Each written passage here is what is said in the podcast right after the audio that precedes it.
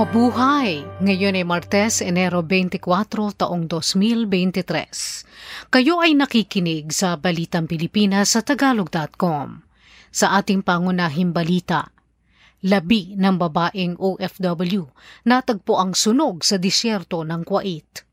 Siyam na pinakamayamang Pilipino, mas malaki pa ang kayamanan sa kabuoang 55 milyong Pinoy. Kamera na ilalagay sa smartphone pwedeng pangsilip sa problema sa mata.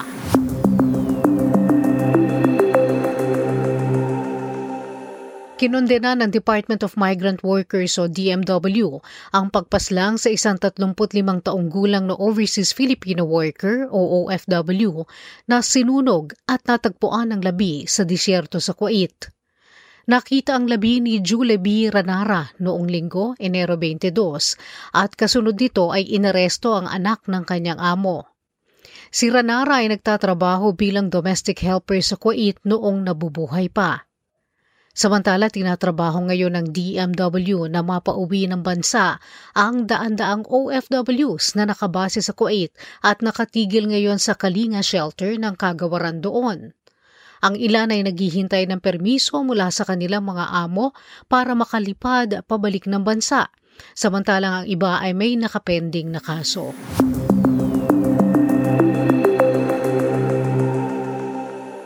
Ang siyam na pinakamayamang tao sa Pilipinas ay mas malaki pa ang kayamanan kaysa sa pinagsama-samang ari ng 55 milyong Pilipino.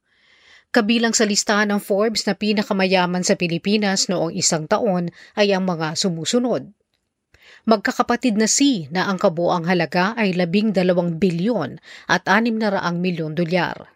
Manuel Villar, Enrique Razon Jr., Lance Gokongwei at ang mga kapatid, Pamilya Aboitiz, Isidro Consunhi at ang mga kapatid, Tony Tan Cactiong at pamilya, Jaime Zubel de Ayala at ang pamilya, at Ramon Ang.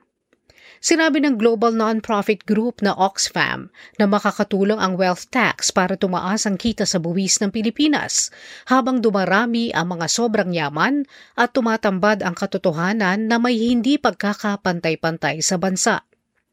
Sinabi ni Erica Heronimo, Executive Director ng Oxfam Pilipinas, na ang mga mayayaman sa bansa ay tumaas ng 43 at kalahating porsyento simula noong taong 2012.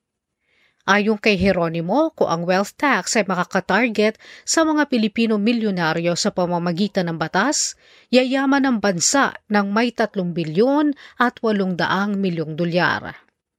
Ayon sa World Bank, ang Pilipinas ay nasa ranggong panglabing lima sa kabuoang 65 bansa sa silangang Asya na malaki ang pagitan ng mayaman sa mahirap.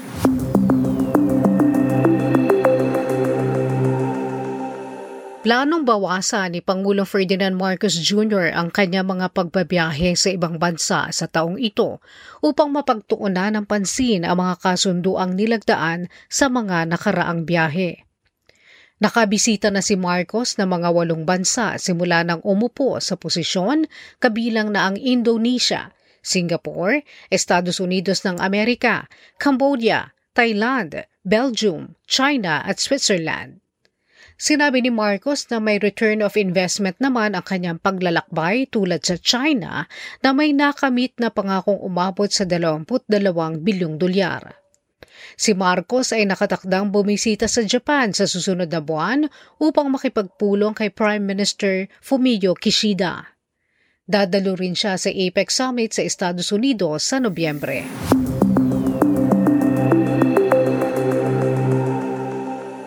Balik sa 3% kada buwan ang pinakamataas na rate na pwede ipataw ng mga kumpanya ng credit card sa mga utang. Ginawa itong 2% noong kasagsagan ng pandemya ng COVID-19.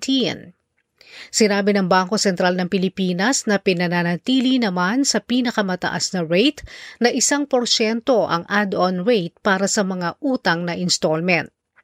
Gayun din ang pinakamataas na bayad sa pagpoproseso ng cash advance sa credit card ay nananatili sa 200 piso kada transaksyon.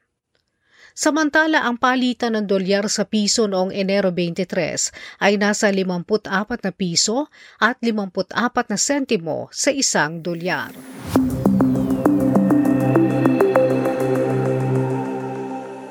Hinikayat ng Commission on Elections o COMELEC ang mga pwedeng bumoto na magharap na ng aplikasyon para sa rehistrasyon sa isasagawang halalan ngayong taon para sa barangay at sangguniang kabataan.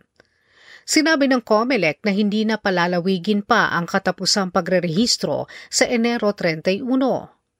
Mahigit isang milyong aplikante na ang nakapagharap ng kanilang rehistrasyon upang bumoto at umaasa ang COMELEC na aabot pa ito ng dalawang milyon bago sumapit ang katapusan. Inilunsad ng COMELEC ang Register Anywhere program site sa Department of Social Welfare and Development at may iba pang lugar na ilalagay sa mababang kapulungan ng Kongreso at sa Senado. Ang lahat naman ng opisina ng COMELEC sa buong bansa ay bukas para sa aplikante sa rehistrasyon ng lunes hanggang Sabado. Sa kasalukuyan, mayroong registration site sa SM Mall of Asia sa Pasay, SM South Mall sa Las Piñas, Robinson's Place sa Ermita, Manila, Robinson's Galleria sa Ortigas, Robinson's North sa Tacloban City, SM City sa Legazpi City, Albay at Robinson's Place sa Naga City, Camarines Sur. Ang halalan sa barangay at SK ay isasagawa sa Oktubre ng taong ito.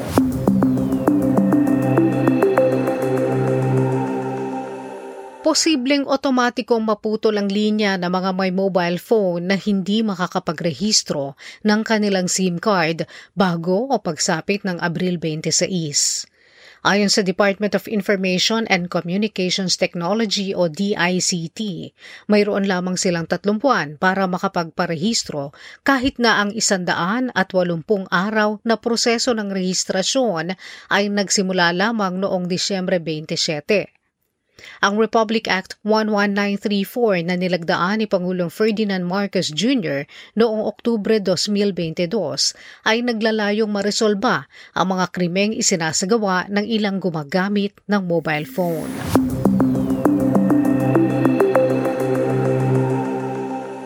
Sa trending na balita online, Isang higanteng lamparang kuneho ang binatikos ng husto sa social media dahil sa pagiging sobrang pangit nito. Nagreklamo ang mga gumagamit ng internet sa kapangitan ng higanteng rabbit lantern na inilagay sa Sansha Square sa Chongqing, isang syudad na may 30 milyong tao. Ang kuneho ay may makapal na kilay at tila isang lalaking seryoso ang mukha ayon sa isang gumagamit ng internet. Dahil sa sobrang dami ng natanggap na reklamo, sinira na lamang ito ng Sangsha Square Commercial District Management Committee bago dumating ang selebrasyon ng Lunar New Year.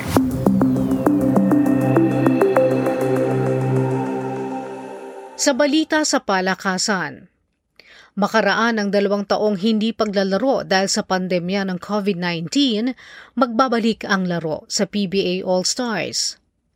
Napag-alaman na sa halip na ang hilaga laban sa Katimugang All-Stars, ang mga manonood ang boboto sa 24 na manlalarong bubuo sa kupunan. Katulad sa NBA, ang dalawang manlalarong may pinakamataas na boto mula sa fans ang magiging kapitan ng kupunan. Ang mga coach din ng dalawang team ay pipiliin mula sa iboboto ng mga fans sa pamamagitan ng social media at mga lugar ng laro mula Enero 25 hanggang Pebrero 15. Sa balitang showbiz, Sunod-sunod ang pagkilala sa ibayong dagat sa Pilipinang aktres na si Dolly De Leon. Makaraang mailathala ito sa British Vogue 2023 Hollywood Portfolio kasama ang mga premyadong aktor na sina Kate Blanchett, Eddie Redmayne at Hugh Jackman. Inilathala rito ang tatlumpu sa pinakasikat na mga artista na nakakuha ng malawak na pagkilala dahil sa kanilang mga pagganap. Ang mga aktor ay binihisa na magagarang damit na ang inspirasyon ay ang mga taon noong 1920 at kinuna ng litratistang si Greg Williams. Sa balitang kakaiba, Ang misyon nitong mapababa ang bilang ng nabubulag sa buong mundo ng 50% pagdating ng taong 2025 ay tila ambisyoso, pero ang inobasyon ay may maipagmamalaki naman. Ang nakapatent na medical device na pinrint sa 3D na tinatawag na Smart Eye Camera ay gumagamit ng ilaw mula sa smartphone upang makuha naman ang high resolution na imahe na maikukumpara sa mga profesional na slit lamp microscope at malalaman mula rito ang mga sakit sa mata kasama ang trachoma at katarata. Ang kagamitan na ginawaran ng pagkilala kabilang na ang Asian Entrepreneurship Award noong 2022 ay ginagamit na sa mahigit 25 bansa. Kasama rin sa mga sakit sa mata na maaari nitong makita ay ang problema sa talukap, conjunctiva, cornea, anterior chamber, iris, crystal lens at anterior vitreous. Sa ngayon, ang imbensyong ito ng Japan ay magagamit lamang sa iPhone 7.